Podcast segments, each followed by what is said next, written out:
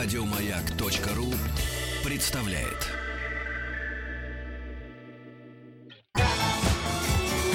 По заказу Гостелерадио. Семидесятники. На радио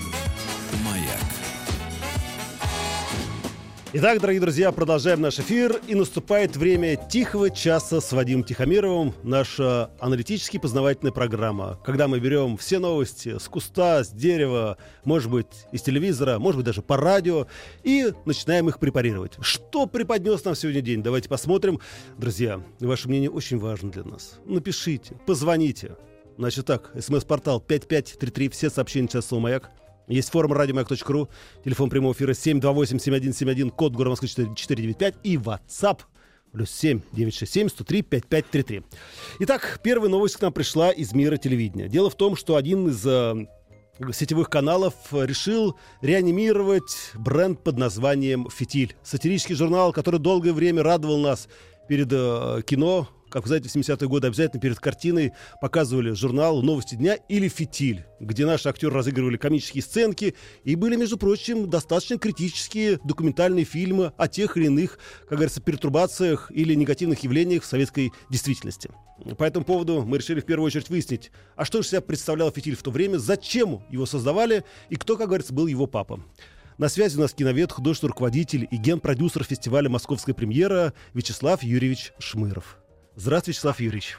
Добрый день. Вячеслав Юрьевич, скажите, а кому пришла идея в 60-е годы создать вот такой журнал «Фитиль», критически настроенный по отношению к власти? Ой, ну это вы так стильно говорите. Давайте не забывать, это было время оттепели, и критика приветствовалась, Хрущев ее всячески внедрял. И Сергей Владимирович Михалков, который был тогда не только детским поэтом, но и сатириком, э, предложил вот эту идею, и киножурнал просуществовал до последнего дня Советского Союза. Вячеслав Юрьевич, насколько мне известно, э, некоторые, э, ну, некоторые сюжеты из этого журнала достаточно больно били по людям, да, и э, достаточно больно били по съемочным группам. Понял. Вы знаете, это надо приписать, конечно, исключительной гибкости, может быть, даже остроумия Сергея Михалкова, его умению ладить с властью, и в то же время пользоваться нужными цитатами, нужными, так сказать, тенденциями, которые э, в тех или иных партийных докладах. Вот, конечно, этот киножурнал боялись, он был оружием э, в руках самого Сергея Владимировича тоже. Вот, поэтому дело очень влиятельной персоны в советском истеблишменте. Скажите, а вот самого Сергея Михалкова ругали за некоторые сюжеты из этого э, киноальманаха? Э, думаю, нет, потому что он все-таки напрямую работал с Комитетом народного контроля, с Комитетом партийного контроля. Понимаете, фитиль был встроен очень точно а, как бы вот в саму систему противовес, советских противовесов. Это во-первых.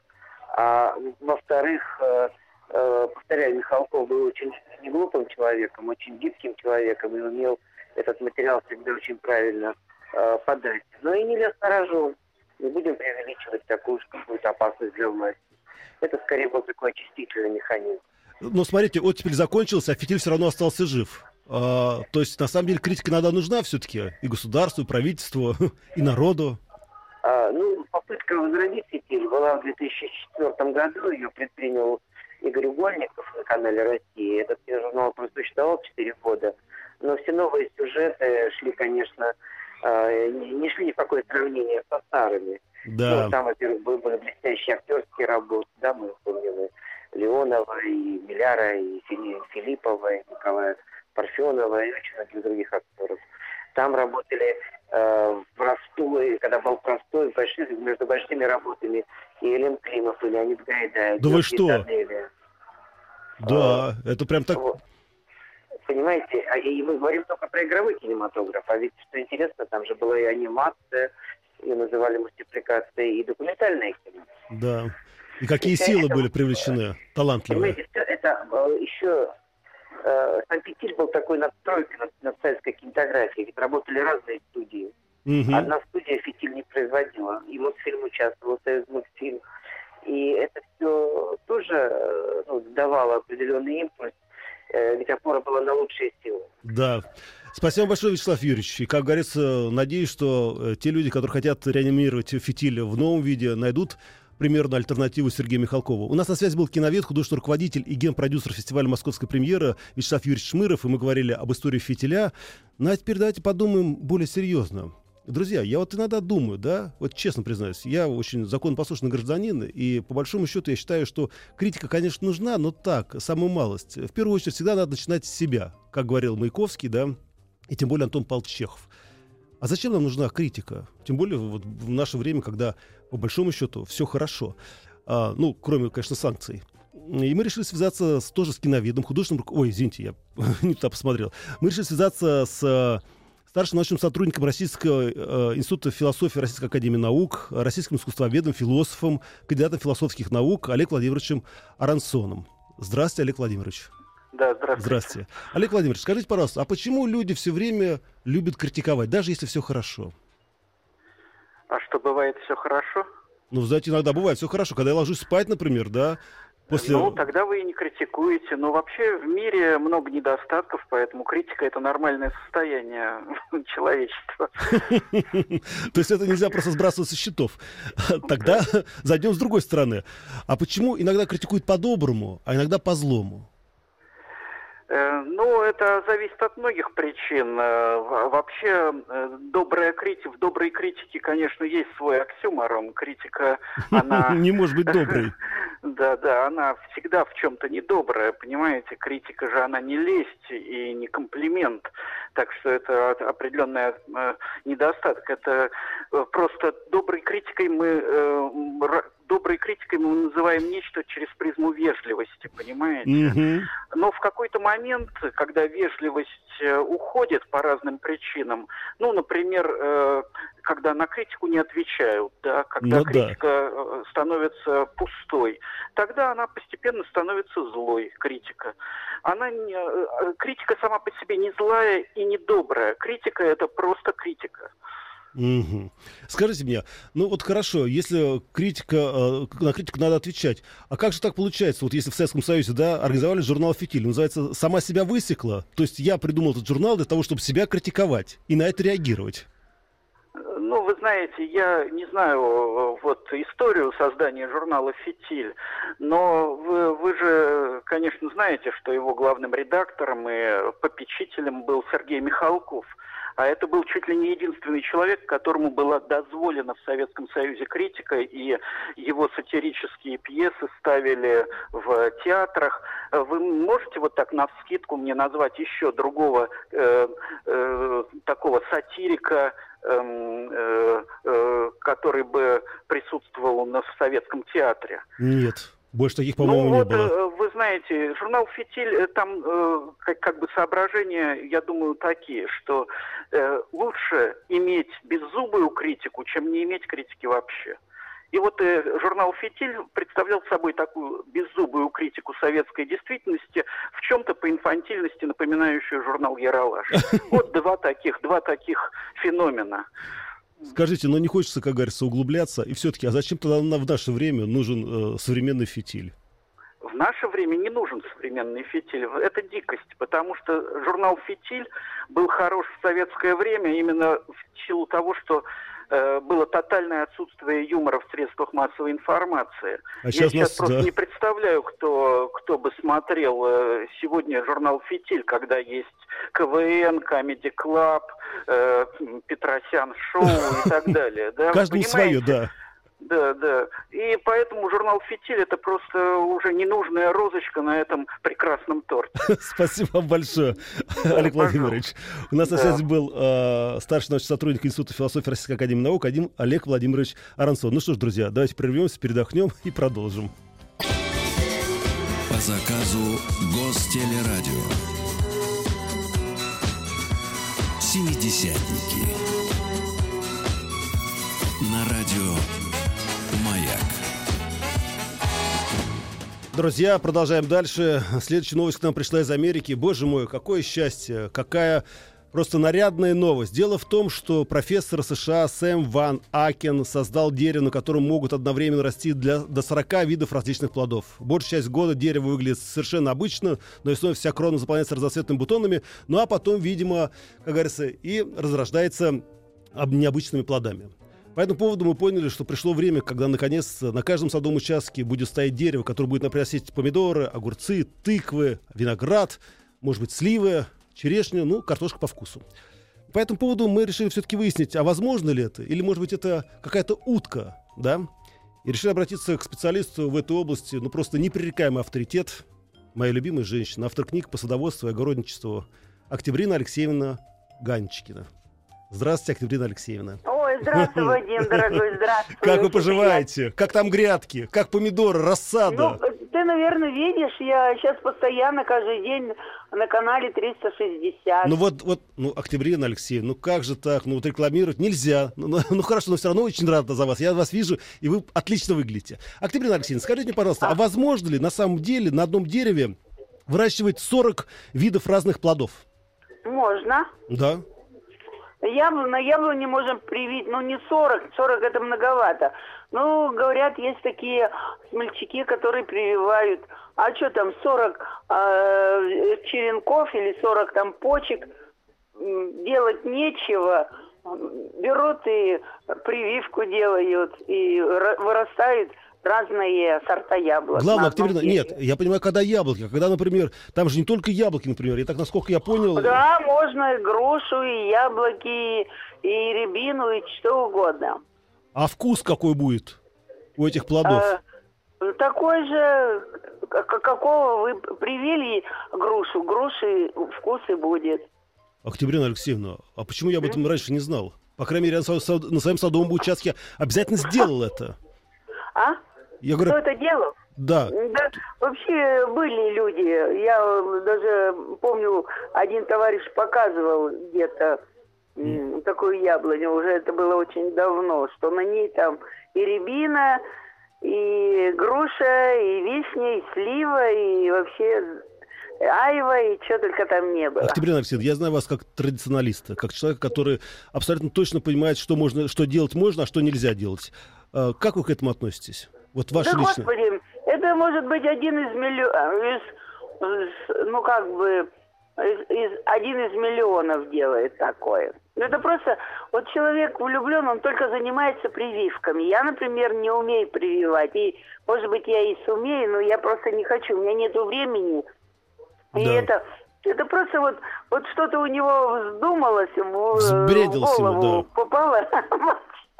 Ну а что, надо называть своими именами вещи. Ну и прививает. Ну вот да. Просто Привилась хорошо, не привилась, и еще лучше. еще лучше. Спасибо большое, Октября Алексеевна. Успехов в телевизионной карьере, вашей Спасибо. садоводческой карьере, огородничестве. И жду, как говорится, когда меня пригласите на соленые огурчики, которые, видимо, скоро пойдут уже на наших грядках. Да? Друзья, ну, я думаю, что Э, как говорится, эту информацию мы, как говорится, пережили, и становится понятно, что, конечно, наверное, на одном дереве можно сразу поместить 40 веток, да, которые будут приносить вам и виноград, и рябину, и абрикосы, и все остальное. Но все-таки, вот Октябрина Алексеевна нам говорит абсолютно точно, друзья, давайте все-таки традиционно относиться к нашим сельскохозяйственным угодьям, к нашим яблоням, к нашим садам, пашням, нивам. Вот. А, мы сейчас на секундочку прервемся, а потом продолжим наш разговор. И, естественно, посмотрим на все это совершенно другой стороны. Потому что мне кажется, что, конечно, если посажать таких деревьев, да побольше, да по всей стране, то, может быть, не будет голода, все будут сыты, здоровы, и мы начнем родиться, размножаться. Но это же будет совсем другая история, друзья. Так что милости просим, сразу после новостей к нам в студию и продолжим. По заказу Гостелерадио. Семидесятники. На радио «Маяк». Друзья, продолжается наш «Тихий час» с Вадимом Тихомировым. Наша информационно-аналитическая программа с развлекательным уклоном. Дело в том, что, я уже вам сказал, профессор США Сэм Ван Акен создал дерево, на котором привил 40 различных плодов, дерево цветет, и самое главное, плодоносит, приносит нам сливу, персик, абрикос, нектарин, вишни. И я вдруг о чем подумал, что если бы засадить этими деревьями все, как говорится, наше среднеевропейское пространство, то, может быть, тогда не будет никогда голода, и дети Африки не будут доедать или не доедать, да? Но возникает другой вопрос. Все чаще и чаще в научных кругах в последнее время муссируется вот этот э, постулат о золотом миллиарде, что наша планета не может выдержать больше одного миллиарда людей, не может их прокормить. И мы решили узнать, насколько это правда, и обратились к доценту кафедры социологии, семьи и демографии социологического факультета МГУ Александру Борисовичу Синельникову. Здравствуйте, Александр Борисович. Добрый день. Александр Борисович, что это за мультизианство? Что это за такая, не знаю, учение, религия? Ну, мультузианство – это теория перенаселения. Но ее отцом-основателем считается э, английский ученый, экономист э, Томас Роберт Мальтус, который жил в последней трети XVIII века и первой трети XIX века. Ну и под самый конец XVIII столетия он написал книгу «Опыт о законе народонаселения», который правильнее было бы написать, э, значит, о проблемах перенаселения. Угу. Да, вот он э, считал главной угрозой человечеству перенаселение. А именно поэтому он оправдывал войны, да? Революцию? Нет, он войны не оправдывал. Он считал, что люди должны сами ограничить рост своей численности. Причем для этого он предлагал э, не вступать в брак тем, кто не, э, не в состоянии содержать семью, пока у них не появятся необходимые средства. Угу. Да, то есть, естественно, что браки заключались бы позднее и э, что люди, уже состоящие в браке, должны прекращать близкие отношения после того, как у них будет достаточное количество детей, ну, столько, сколько они могут прокормить. Мгм. Вот какая была его идея. Э, ну, он э, не одобрял средства, так сказать, искусственного ограничения деторождения в браке, поскольку он, кроме всего прочего, был еще и протестантским священником. Мгм. Вот, значит, потом его последователи, так называемые неомальтузианцы, ну, разделяя взгляды своего учителя на угрозу перенаселения, тем не менее признали, что остановить рост населения можно только через ограничение деторождения в браке, а все другие способы недостаточно эффективны. Ого.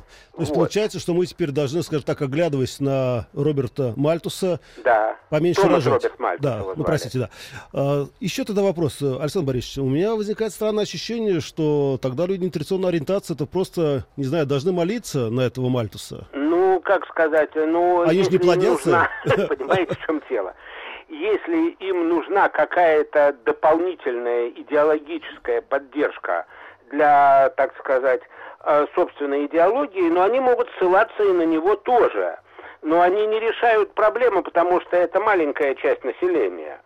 Да, мы плодимся, размножаемся, это точно. Скажите, Я слушаю. да-да, Александр Борисович, а, возникает совершенно уникальная история. А что же тогда происходит с этим вот золотым миллиардом? Кто вывел эту Насчет формулу? золотого миллиарда. Золотым миллиардом, ну как сказать, есть две точки зрения. С одной стороны, золотой миллиард по факту. Мгм. Это население наиболее экономически развитых стран. Это Западная Европа, Соединенные Штаты, Канада, Австралия, Новая Зеландия, Япония, ну еще несколько стран. Ну, в общей сложности в этих наиболее развитых государствах, ну, сейчас про- проживает не миллиард, но немногим больше. Мгм. Это страны с наиболее высоким уровнем жизни. Но с другой стороны, есть вот современный неомальтузианский взгляд, как на, зол- на золотой миллиард, а как на ту численность э, населения, которую Земля в состоянии прокормить, а сейчас на Земле проживает уже 7 миллиардов человек, и подавляющее большинство из них, более 85%, в этот золотой миллиард не входит. Да.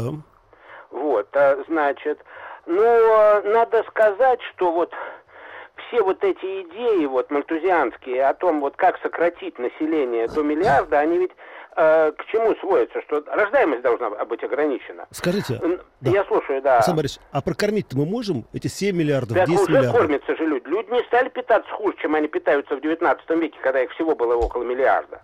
Точно. Наоборот, они стали лучше питаться.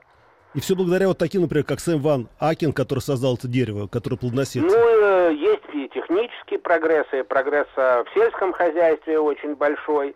Нет, люди не живут хуже от того, что их становится больше. Это легенда. Ну, слава Богу. Другое дело, что в любом человеческом обществе ресурсы распределяются внутри него весьма неравномерно. В каждой стране есть бедные и богатые. Да, вот это совсем другая история. Это, это совершенно другая история, разумеется. Вот. Но если говорить именно об этом, понимаете, вот идея, что вот если население мира будет сокращаться из-за низкой рождаемости, это все чудесно и замечательно, и пусть останется в итоге миллиард, и всем, все И всем природных достанется, ресурсов на каждого хватит, вот извините меня, это абсолютная неправда. Это самое мягкое, что я могу по этому поводу сказать. Александр Борисович, я вам очень благодарен за эти слова. По крайней мере, я пойду сейчас срочно размножаться дальше. Всего доброго, до свидания. У нас на связи был. Александр Борисович Синельников, доцент кафедры социологии, семьи, демографии, социологического факультета МГУ. Ну, друзья, э, давайте соберемся силами и продолжим. Друзья, ну а следующая новость к нам пришла из Кении. Как вы знаете, совсем недавно свою историческую родину посетил Барак Обама. Вот, это, конечно, произвело на кенийцев э, благоприятное впечатление. Они сразу поняли, что не зря жили в этой жизни. Но вопрос это не в этом. Дело в том, что несколько женщин одновременно э, с прилетом Барака Обамы в Кению пришли к выводу, что дети должны носить имена. Ну, некоторых назвали Бараком, некоторых, не- кого-то Обамой. А вот две женщины, они просто решили пойти еще дальше, и они назвали своих детей в честь самолета Барака Обамы и назвали э, Air Force One. Это мне тут написали на русском языке, английскую транскрипцию. Да. Вот, э, значит, потому что и одна мать, э, Люси Атиена, сказала, говорит, вы знаете, говорит, мне сказали, что это самый лучший самолет в мире. Поскольку им пользуется очень влиятельный американский лидер, кенийц, я решила, что малыши должны носить тоже это имя. И они будут такие же крепкие, как этот самолет, такие же выносливые и, естественно, такие же успешные. Да, вот они, мамы, наши современные мамы. До еще они могут дойти. Как они могут назвать своих детей? Мы сейчас не будем вспоминать, да, как называли в советские годы а, детей наши первые советские женщины. Но все-таки мне кажется, что имя может повлиять очень сильно на судьбу человека. Об этом хочется поговорить отдельно. А мы сейчас постараемся связаться с президентом Русской астрологической школы и поговорить с ним серьезно на эту тему. Если не сможешь связаться, тогда мы поставим песенку и свяжемся э, с- с- потом, да? Правильно? Так что ставьте песню. Друзья, наша связь наладилась. Извините, что я прервал эту прекрасную музыкальную композицию. У нас на связи президент э, Русской астрологической школы Александр Викторович Зараев. И э, здравствуйте, Александр Викторович. Э, Что, опять на связи проблемы? Елки-палки, вот что ж такое, а? 21 век на дворе. Александр Викторович, здравствуйте. Здравствуйте. Здравствуйте. Александр Викторович, скажите, пожалуйста, вот как имя влияет на судьбу человека? А, ну, вообще, издревле считалось, что вот имя, оно э, со- составляет отдельную сущность, это так называемое тело Рен. И через нее человек может слышать свою космическую душу, Мгм. Ба. И в этом смысле э, мы говорим, когда произносим слово э, имени, мы выходим на контакт с более тонким началом, которое сокрыто внутри каждого человека, ну, и оно связано с его талантами, с его предрасположенностями. Александр Викторович, ну смотрите, вот интересно, да. например, что само слово волшебник, волшебник, переводится с арабского как знающий имя. Поэтому э, вот в древности, э, значит, во многих заклинаниях очень важную роль играло точное произношение вот этих вот некоторых слов, передаваемых в специальной устной традиции. Считалось, что именно правильное произношение имени божества или там какого-то э, планетарного духа, да, оно давало силы дополнительные. Вот И оно в чем дело. имя всегда связывалось с некой такой как бы харизматической частью человека, которая называлась ХК или, или, маги- или магия. такая. Александр Викторович, вы знаете, можно мы на секундочку, Александр Викторович, ради бога, извините, Александр Викторович, Александр Викторович, можно на секунду Поэтому прерваться? Вот, например, в западной традиции у человека не бывало слышите, что несколько имен. Да, для того, чтобы, так сказать, кто-то не мог навести там порчу или, так сказать, не Понятно. повредить. э, Да. Спасибо. По заказу Гостелерадио. Семидесятники. На радио Маяк. Итак, друзья, я напоминаю, что мы обсуждаем тему, что две кенийские женщины решили назвать своих младенцев э, именем борта, первого борта Барака Обамы и назвали своих детей Air Force One. А мы спрашиваем у президента Русской астрологической школы Александра Викторовича Зараева. Александр Викторович, э, извините, что вас прервали, да, у нас просто тут такая техническая, как говорится, э, поворотное Да, э, да, время. Скажите мне, Александр Викторович, а что ждет детей, которых называют в честь самолета? Борт номер один. Представляете, вот у меня имя будет. Борт номер один. Знаете, я когда учился в институте, у меня, значит, был э, преподаватель, которого звали Вильен. Да, и вот он, э, так сказать, по профессии, так сказать, выбрал профессию научный коммунизм, да, вот такую Мгм. абстрактную науку. И также у нас была такая, такая же преподаватель тоже научного коммунизма Вельстра Филипповна, переводится как «Великое строительство». Вот, была там тракторина там в свое время, так сказать, какие-то еще вот такие всякие великие интернационалы. Как они выглядели, Александр Викторович? Нормально или так немножко куку? А, Нет, выглядели они нормально, но было чувство, вот э, ощущение, что их как бы вот немножко им некомфортно с таким именем, и они вот э, производили ощущение странного, конечно, человека на фоне обычных вот нормальных имен. Чувствуется, что их это имена напрягало. Да. Спасибо большое, Александр Викторович. Извините, что перебивали, да. У нас на связи был президент Русской астрологической школы Александр Викторович Зараев. Ну что же, вы знаете, идут же письма. СМС-портал 5533 WhatsApp, плюс 7967 103 5533. И тут мне пришло письмо, говорит, 21 век на дворе, а? А кто до сих пор в астрологии верит? Друзья, каждый верит в то, что он хочет верить. Но мы решили, как говорится, услышать, да, ваши молитвы. И решили обратиться к серьезной науке и связались с доктором педагогических наук, профессором Владимиром Леонидовичем Латышевым. Здравствуйте, Владимир Леонидович. Да, слушаю. Да, добрый день, как вы поживаете? Алло, А, Вадим. да, да, здравствуй, Владимир Леонидович. Здравствуй, мой дорогой, Да. рад тебя слышать. Я тоже рад вас слышать. Владимир Леонидович, вы знаете, вот у Да. нас такая серьезная тема. э, ну, люди называют по-разному своих детей разными именами, да, даже вот назвали борт номер один. А скажите мне, пожалуйста, а имя может как-то влиять действительно на психологическое поведение человека в той или иной ситуации? И может ли влиять на его преступные наклонности? Я не слышал никогда, что влияло на преступные наклонности. Это больше формирует воспитание и среда. Ну, плюс могут быть какие-то генетические предрасположенности, смотря там, э, о чем мы говорим. Мгм. Имя в какой-то мере, вот насколько я могу из практики и то, что я читаю в литературе, тонкие вибрации имени, они могут э, как бы за, ну, отражать характер человека или несколько влиять на его формирование. Вот э, таких научных данных мне неизвестно, да, чтобы они были. Эмпирические есть. Но смотри, Владимир Леонидович, вот я неоднократно слышал о том, что нельзя, например, называть э, девочек мужскими именами, там, типа Александра, Валерия. Что это ведет... Ну, вот эти амбивалентные имена, они мне вообще не нравятся, потому что это идет некая путаница. Александр, Александра, Валентин, Валентина, э, там, скажем, Евгений, Евгений и так далее. Валерий, Валерия, Виталий, Виталия. Сейчас много новых образуется каких-то странных там имен. Павел, Павлина там. Ну да. Да.